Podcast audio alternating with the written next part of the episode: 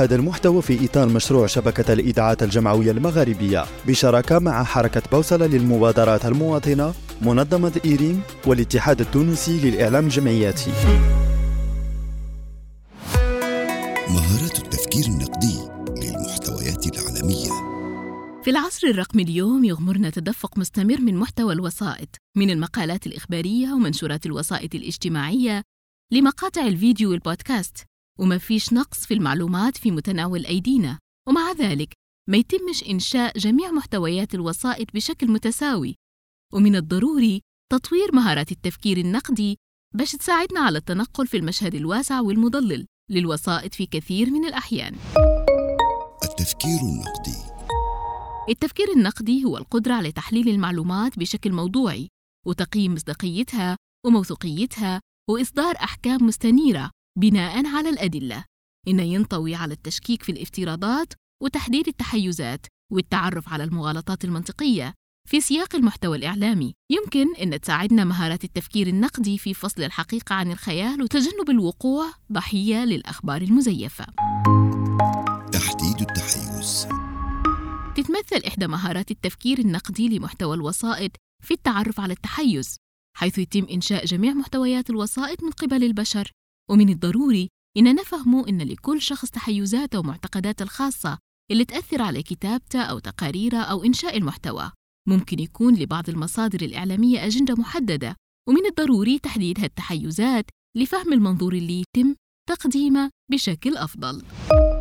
تقييم المصادر. من مهارات التفكير النقدي الأخرى لمحتوى الوسائط تقييم المصادر مع توفر الكثير من المعلومات عبر الإنترنت.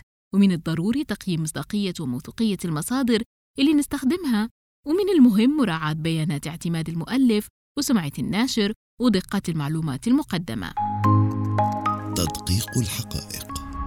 تدقيق الحقائق هو مهارة أخرى من مهارات التفكير النقدي لمحتوى الوسائط.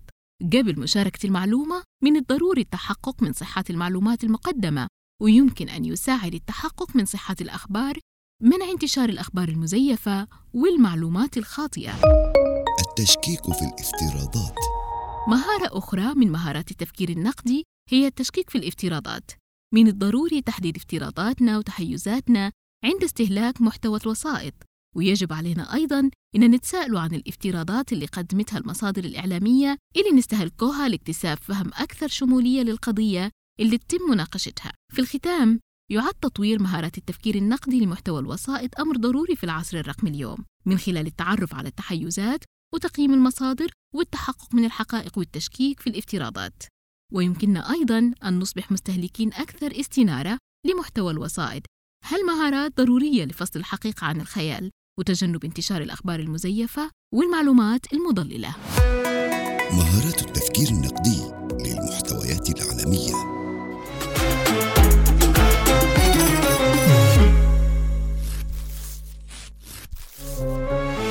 هذا المحتوى في إطار مشروع شبكة الإذاعات الجمعوية المغاربية بشراكة مع حركة بوصلة للمبادرات المواطنة منظمة إيريم والاتحاد التونسي للإعلام الجمعياتي